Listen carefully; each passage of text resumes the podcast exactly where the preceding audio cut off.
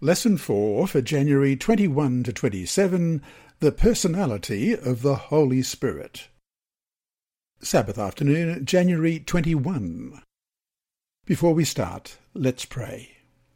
Our Heavenly Father, we pray for your Holy Spirit to be part of our lives. And as we study more about the Holy Spirit this week, we pray that your word will speak to us, that we will be obedient to your call and that our faith in you and the salvation that's provided through the life and death and resurrection of Jesus may be such that we will share it with those around us. Bless us in all of our comings and goings this week. We pray in Jesus' name. Amen. Our memory text this week is John chapter 14 and verse 26. But the Helper, the Holy Spirit, whom the Father will send in my name, he will teach you all things and bring to your remembrance all that I said to you. Let's read that again, John 14:26. But the Helper, the Holy Spirit, whom the Father will send in my name, he will teach you all things and bring to your remembrance all that I said to you. Because the Holy Spirit is occasionally depicted in the Bible in impersonal terms, such as wind or fire, some have concluded that he is impersonal, a type of divine power. In this view, he is more like an electric current that empowers us rather than existing as a personal being. But the question is not whether some passages can be brought forward that denote more impersonal operations or influences of the Holy Spirit. The question is whether there are numerous portions of Scripture that positively do establish his personality. There are texts, and we need to take them into consideration in order to gain a more complete picture of who the Holy Spirit is. This week, we will learn more about the personality of the Holy Spirit as he is described in Scripture. This truth will help us better understand the role of God's divine Spirit in our lives, and it will help us to gain a deeper understanding of the importance of the belief in the personality of the Holy Spirit for our spiritual life. Only when we entertain right thoughts about Him can we render to Him that love, reverence, confidence, and submission that are due to Him.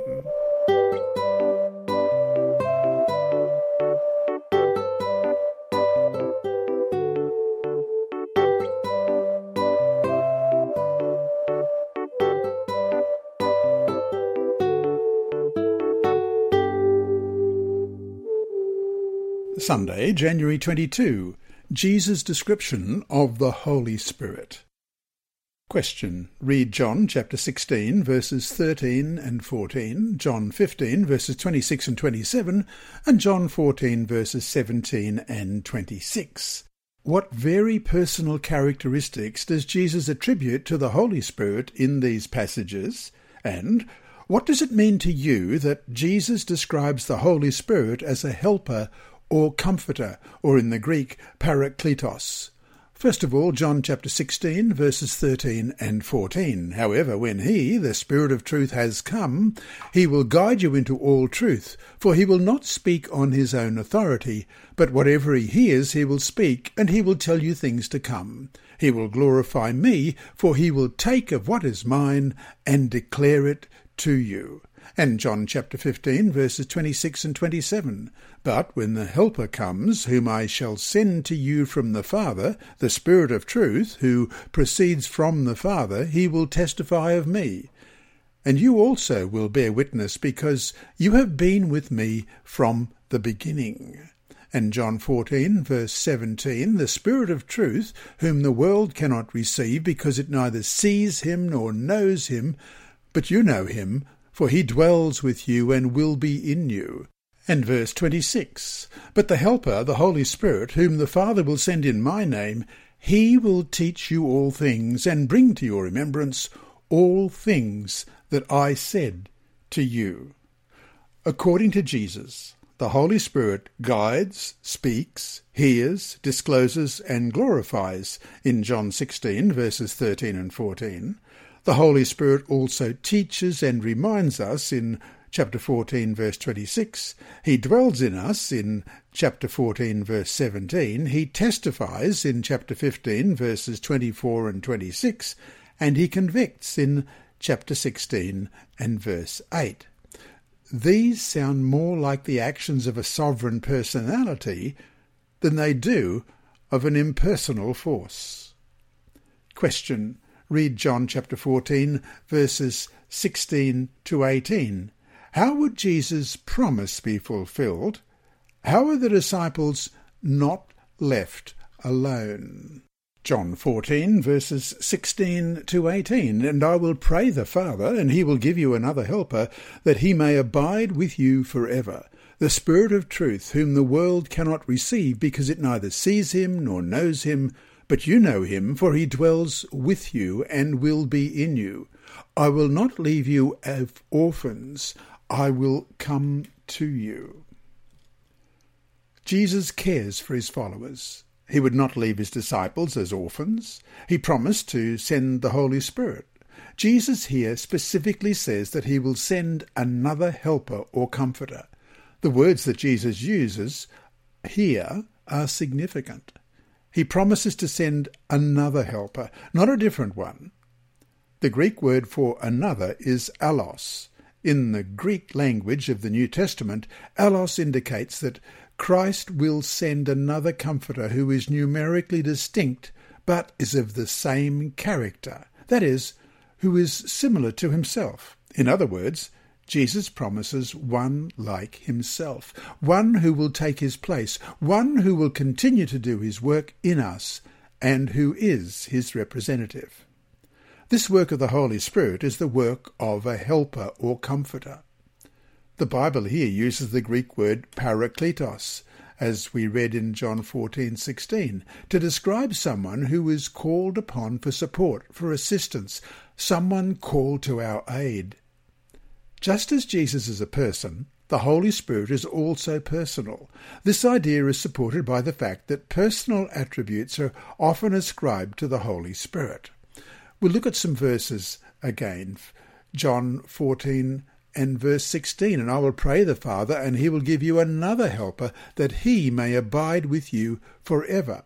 And John chapter 15, verse 26, But when the Helper comes, whom I will send to you from the Father, the Spirit of truth who proceeds from the Father, he will testify of me and chapter 15 and verse 28. For it seemed good to the Holy Spirit and to us to lay upon you no greater burden than these necessary things. And Romans 8:26 likewise the Spirit also helps in our weaknesses, for we do not know what we should pray for as we ought, but the Spirit Himself makes intercession for us with groanings which cannot be uttered. And 1 Corinthians chapter 12 verse 11. But one and the same Spirit works all these things, distributing to each one individually as He wills. And 1 Timothy chapter 4 and verse 1. Now the Spirit expressly says that in latter times some will depart from the faith, giving heed to deceiving spirits and doctrines of demons. So to finish today, why is it so much more comforting to know that the Holy Spirit is a personality instead of a mere force?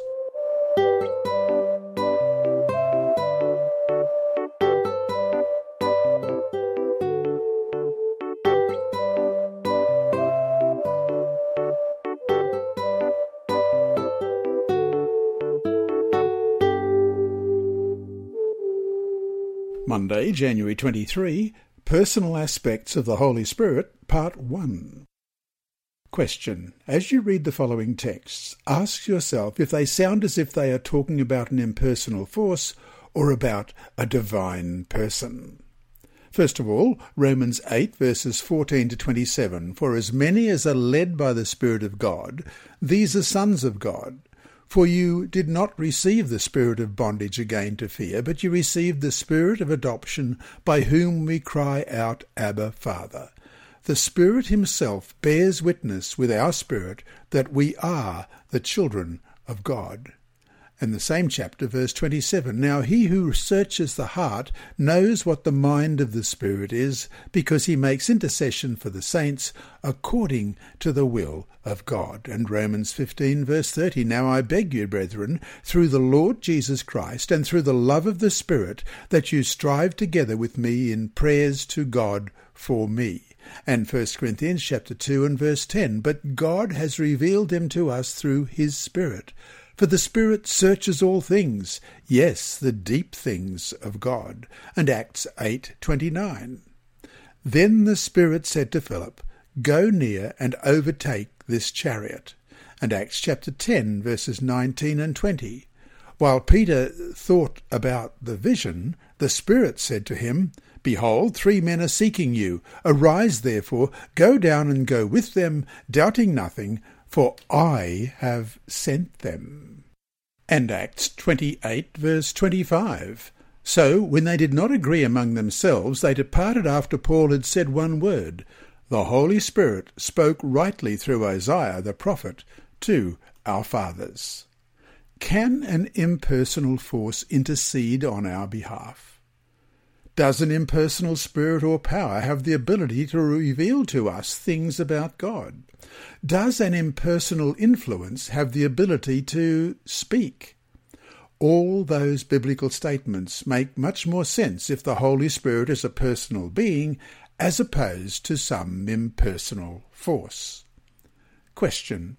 Read the following texts. What personal attributes are ascribed to the Holy Spirit in these passages. First of all, Ephesians chapter 4 and verse 30. And do not grieve the Holy Spirit of God, by whom you are sealed for the day of redemption and Acts chapter 5 and verse 3. But Peter said, Ananias, why has Satan filled your heart to lie to the Holy Spirit and to keep back part of the price of the land for yourself?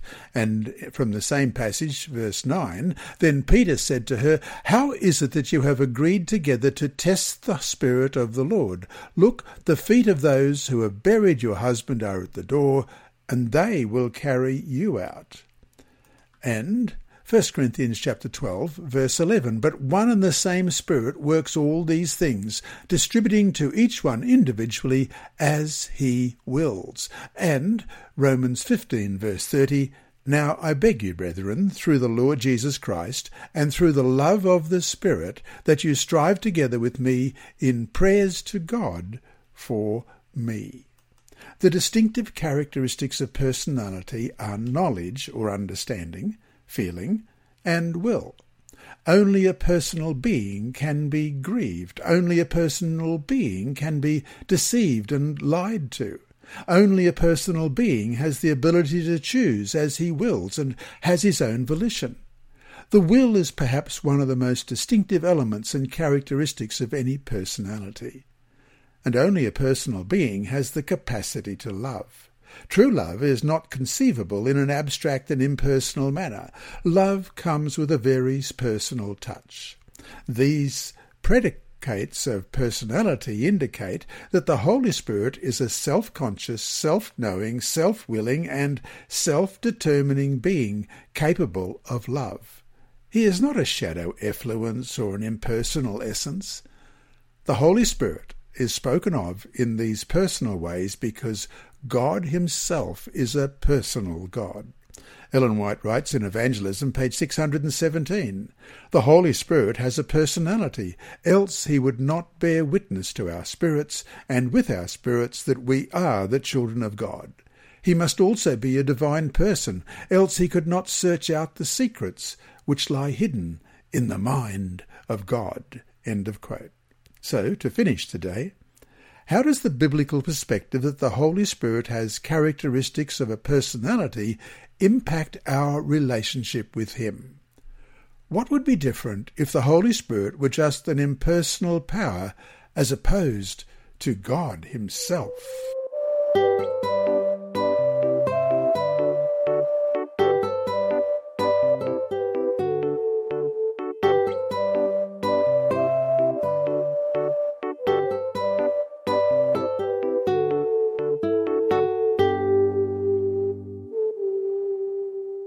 Tuesday, January 24.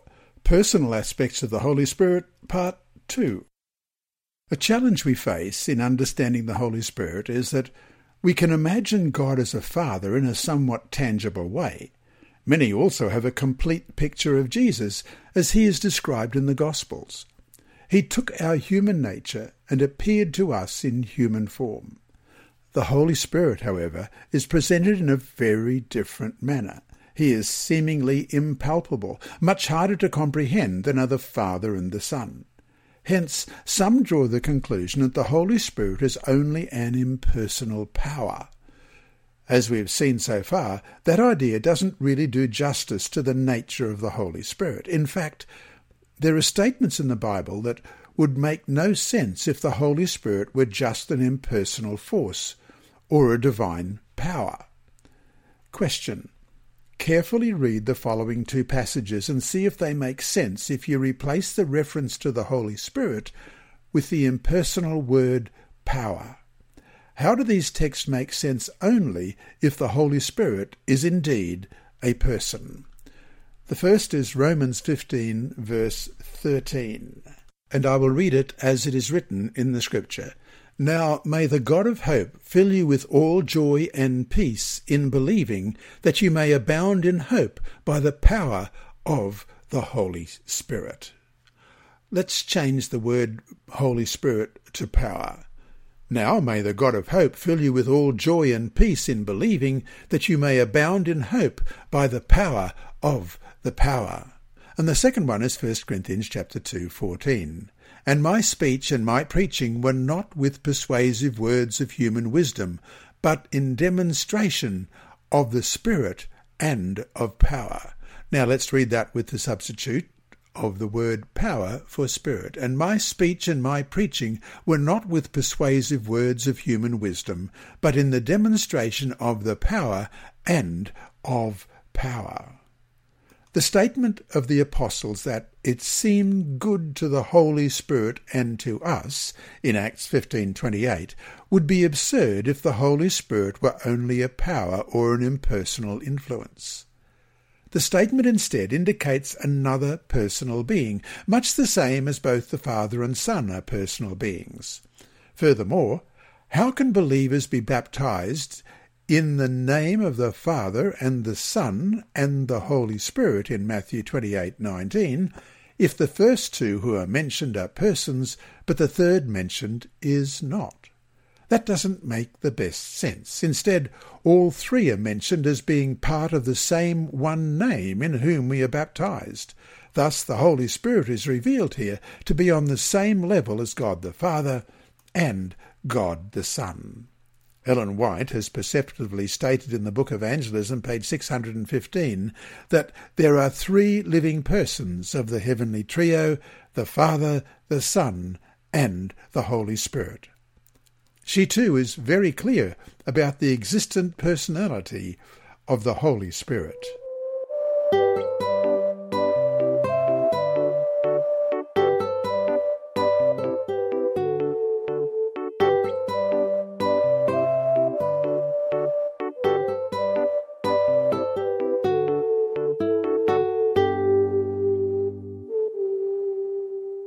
Wednesday, January 25, the Spirit of Truth. Question. Read John chapter 14, verse 6 and 17, verse 17. What is the meaning of truth in these passages? John 14, verse 6 Jesus said to him, I am the way, the truth, and the life. No one comes to the Father except through me. And John 17, 17, Sanctify them by your truth. Your word is truth. In the Gospel of John, the word truth is a key term. Our contemporary understanding of truth often is very abstract and theoretical. In the Western world, it has been shaped by Greek philosophy. However, in the Bible, and particularly in John's Gospel, truth carries a rather personal and specific meaning. Jesus is the truth, as he read in John 14, verse 6, while God's written word is truthful. Compare that with John 17, 17. Sanctify them by your truth, your word is truth. and Psalm 119, verse 142. Your righteousness is an everlasting righteousness, and your law is truth. God's truth is revealed in a supreme way in the person of Jesus Christ.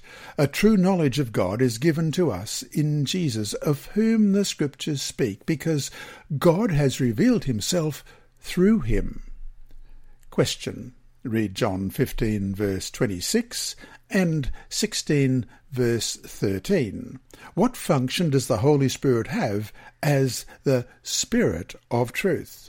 John 15:26 But when the helper comes whom I will send to you from the Father the spirit of truth who proceeds from the Father he will testify of me. And John 16 verse 13 However when he the spirit of truth has come he will guide you into all truth for he will not speak on his own authority but whatever he hears he will speak and he will tell you things to come in John 16:13, we are told that the Spirit of truth will guide us into all truth.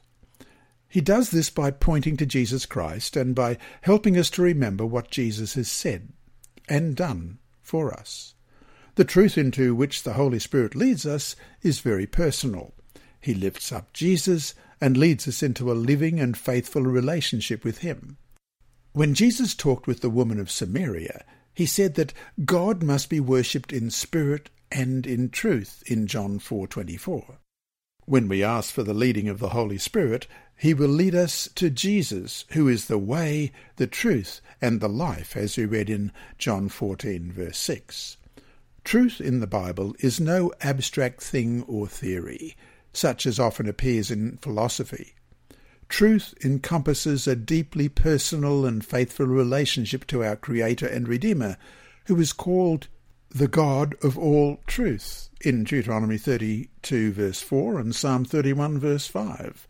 Thus the Holy Spirit is aptly called the Spirit of truth, as he read in John 14:17 and 16:13, who was sent to us from God the Father as we've already read in John 15:26, indicating not only his personal character but also his divinity.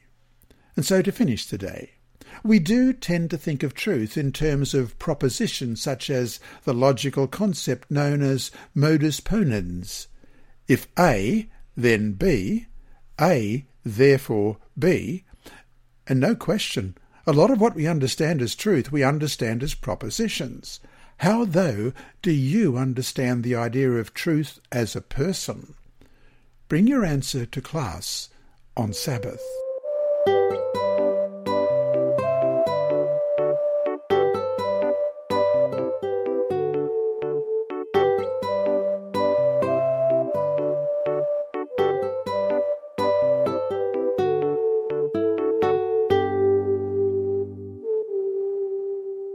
Thursday, January 26. Why does it matter? A question of the personality of the Holy Spirit is of utmost importance, and it has highly practical implications. As Leroy Edwin Froom wrote in The Coming of the Comforter, page 40, if he is a divine person, and we think of him as an impersonal influence, we are robbing a divine person of the deference, honour, and love that is his due. End of quote. If we think of the Holy Spirit only as a mysterious divine power, our thoughts will be, how can I have more of the Holy Spirit? But if we think of the Holy Spirit as a divine person, we will ask, how can the Holy Spirit have more of me? The decisive point is do you want to possess the Holy Spirit, or do you want the Holy Spirit to possess you? Do you resist his influence, or are you willing to follow him in joyful obedience? Let's look at Romans chapter 8, verses 12 to 14. Therefore, brethren, we are debtors, not to the flesh, to live according to the flesh. But if you live according to the flesh, you will die. But if by the Spirit you put to death the deeds of the body, you will live. For as many as are led by the Spirit of God, these are sons of God. And Galatians chapter 5 verses 18 to 24. But if you are led by the Spirit, you are not under the law. Now, the works of the flesh are evident, which are adultery, fornication, uncleanness, lewdness, idolatry, sorcery, hatred, contentions, jealousies, outbursts of wrath, selfish ambitions, dissensions, heresies, envy, murders, drunkenness, revelries, and the like, of which I tell you beforehand, just as I also told you in time past, that those who practice such things will not inherit the kingdom of God. But the fruit of the Spirit is love, joy, peace, long suffering, kindness, goodness, faithfulness, gentleness, self control. Against such there is no law. And those who are Christ's have crucified the flesh with its passions and desires. Do you want to use the Holy Spirit according to your plans? Or do you rely on Him so that He can enable you to become more like Jesus Christ and do what He has in mind for you? Do you take seriously the fact that your body is the temple of the Holy Spirit which is in you, whom you have of God, 1 Corinthians 6:19, and are you willing to glorify God with how you live? Question. Read Romans chapter 5 verse 5 and Ephesians chapter 2 verses 18 and 19. How are the Holy Spirit and God's love connected? What impact does that have on you personally and on the church? Romans 5 5. Now, hope does not disappoint because the love of God has been poured out in our hearts by the Holy Spirit who was given to us. And Ephesians 2 18 and 19. For through him we both have access by one Spirit to the Father. Now, therefore, you are no longer strangers and foreigners, but fellow citizens with the saints and the members of the household of God. People consciously choose to cooperate with one another. We are invited to work together with the Holy Spirit while He leads and transforms us personally and God's church corporately. If we do not accept the Holy Spirit as a person of the triune Godhead, it will be easy for us to ignore him, to deafen our ears to his invitation, and to harden our hearts against his life changing influence. And because we are fallen, sin damaged beings in need of God's transforming grace, the only thing we need to do is ignore the prompting of the Holy Spirit in our lives. If anything, we need to give more of ourselves to Him. Thus, in our acknowledgement that the Holy Spirit is a divine person who wants to use us, God stands at the centre of our Christian experience. And so to finish today, Ellen White wrote in A Desire of Ages, page 672, We cannot use the Holy Spirit. The Spirit is to use us. End of quote. What do you think Ellen White meant by that? How can the Holy Spirit use us? Well, there's a verse in Philippians chapter 2:13, for it is God who works in you both to will and to do for his good pleasure.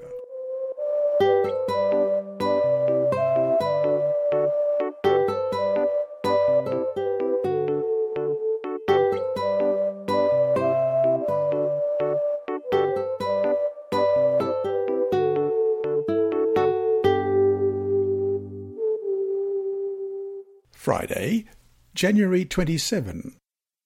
And Jesus came and spoke to them, saying, All authority has been given to me in heaven and on earth. Go therefore and make disciples of all nations, baptizing them in the name of the Father, and the Son, and the Holy Spirit, teaching them to observe all things that I have commanded you.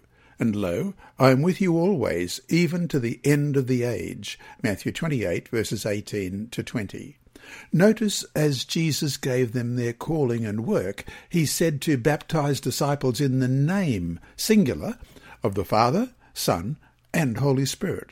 He didn't say names of the Father, Son, and Holy Spirit, but just name, the Greek word onoma.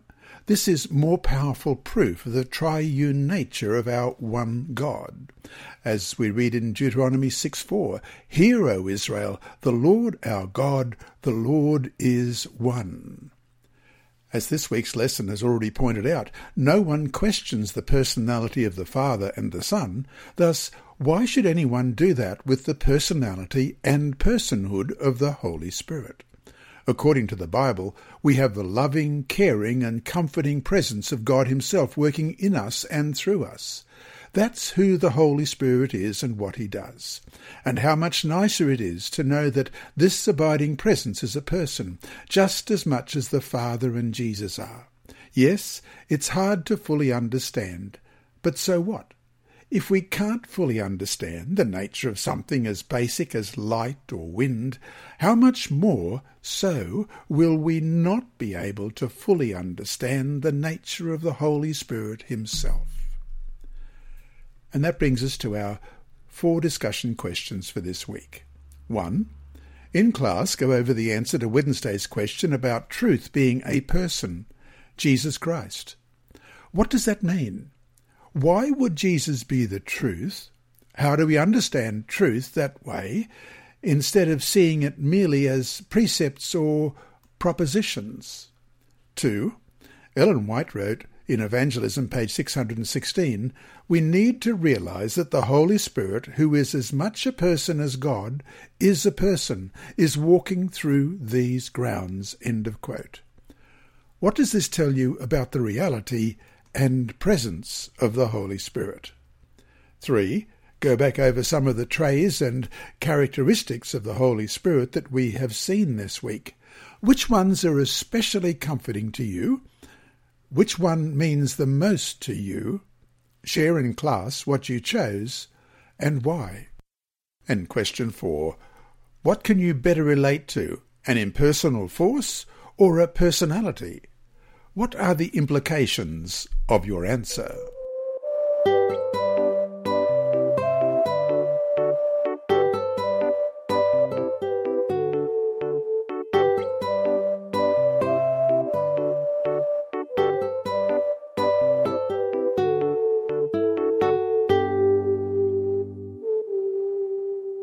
Inside Story.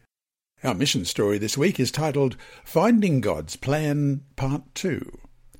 Rosa continued attending the Seventh day Adventist Church, and she became convinced that this was where God wanted her to be. After attending the church for several months, Rosa asked to be baptized. Her parents were angry when she told them about her decision. For the first time in her life, her father hit her, and her mother demanded that she leave the house. Rosa packed a few clothes and her school textbooks and left her parents' home. She went to stay with an Adventist family who lived nearby. Two weeks later, Rosa's mother sent her sister to ask her to return home. She was permitted to sleep in her own bed, but her parents no longer supported her financially. A scholarship paid for her school tuition, but Rosa took a job cleaning the church to pay for food and other necessities. She spent most of her time in class and studying in the school library, going home only to sleep. Rosa managed to finish college on her own. Rosa knew that her mother was worried about her. How will you ever find a husband? she asked. Rosa knew her mother had a point because there weren't many Adventists in Poland. But she claimed God's promises to provide for her in every way. While Rosa was preparing for baptism, she met Christoph, a young man who lived in another city and also was planning to be baptized. The two began writing to each other, and in time they began dating. Eventually, they were married.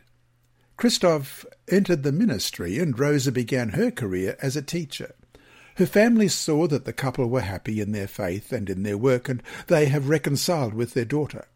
Rosa hopes that one day soon her parents will find the joy in Jesus that she and Christoph know. Rosa is grateful to God for leading her to the Saviour through the influence of her grandmother, a Bible lecture brochure, and a Bible camp filled with friendly youth who welcomed her. This quarter, you can help reach many more people in Poland for Jesus through your 13th Sabbath offering. Part of this quarter's offering will fund live television programs aimed specifically toward children and youth on Hope Channel Poland. Thank you for your support through the 13th Sabbath offering. Did you know that you don't have to wait until the last Sabbath of the quarter to give to this special offering? Give online now at our secure website, giving.adventistmission.org. Choose 13th Sabbath offering from the pull-down fund menu. Thank you and have a great Sabbath. This lesson has been read by Dr. Percy Harrold in the studios of Christian Services for the Blind and Hearing Impaired. It is brought to you by the Sabbath School Department and through the services of Hope Channel. Remember, God is always faithful